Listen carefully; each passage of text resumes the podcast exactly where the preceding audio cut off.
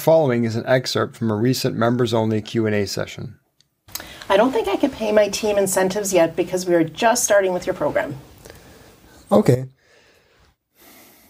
That's interesting, but so does the team then not have any goal? You know, I like that doesn't make a lot of sense to me. So you're regardless of where you are with the program, you can start with incentives because the incentives are going to change.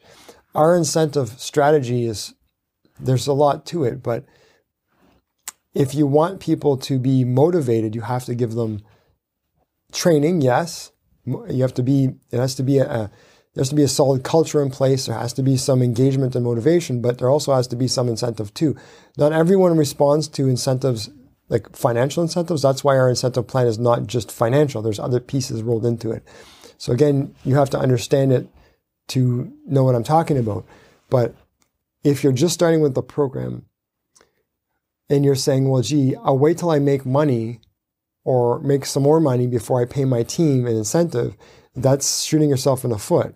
Because if you incentivize your team, often the team will be far more engaged to actually do the things that will earn you more money. They're, it's a chicken and the egg thing, right? You're just, you're just getting yourself caught, but you're on the wrong side of it because you're saying, well, I'll wait till I, you know, make more money to pay more money, but that's the thing that'll actually get you more money. Doesn't make sense to me, right? So you pay them incentives now and trust that it will happen.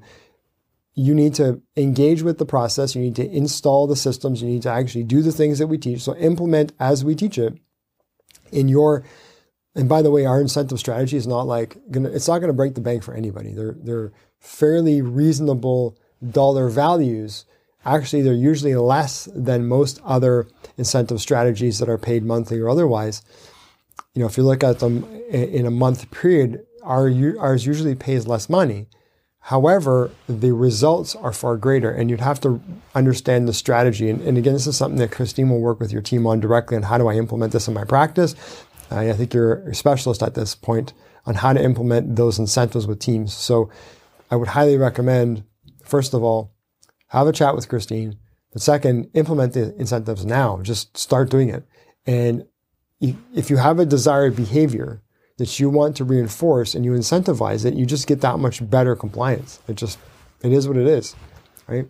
If you give a person a goal to reach and you give them a little prize for getting there, especially if that prize is tied to social recognition and immediacy of the results and, and so forth, then now all of a sudden you're starting to trigger the, the same psychological behaviors that get people addicted to their smartphones and to Facebook and so forth, right? Or whatever social media platform they're, you know, whatever addiction is, is your thing, right? You know, there's a reason that gets people, you know, stuck on those things. And those principles are what we've pulled into the incentive strategy. So if you want people to be really excited and kind of hooked on your you know, the thing that they need to do, then this is the way to do it. But again, chicken and the egg thing, you got to start the process and give them the goal to reach. Otherwise, why would they stretch to reach the goal and then you're waiting for that to pay them? Like, it just doesn't make any sense to me.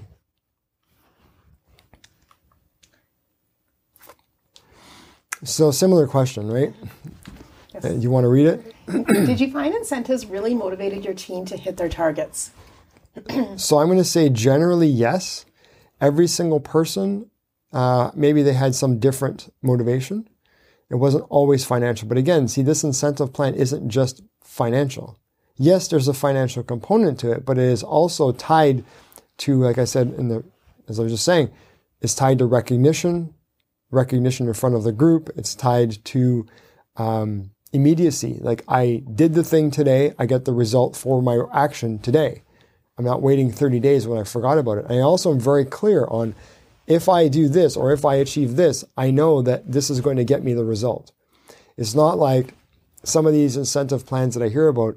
Well, it's a percent of this and a percent of that minus this plus that. And it's like this big combination mess, this big equation of like, I don't know really if I do this or I do that, if it even affects, like, how does it affect it? It's not clear, right? So if you if the incentive is structured correctly, then yes, it motivates the team. Now there are other things that come into it. Culture is a huge part of it. We talked about that at the last event, right? All about culture for two days. There's more to it. This isn't the only thing that motivates team, but yes, it does motivate team. Short answer. Thank you for listening to this episode of the Canadian Dentist Podcast. If you want to know how Dr. Biasucci tripled his practice in three years and cut his work week in half, request your free information kit at theelitepractice.com.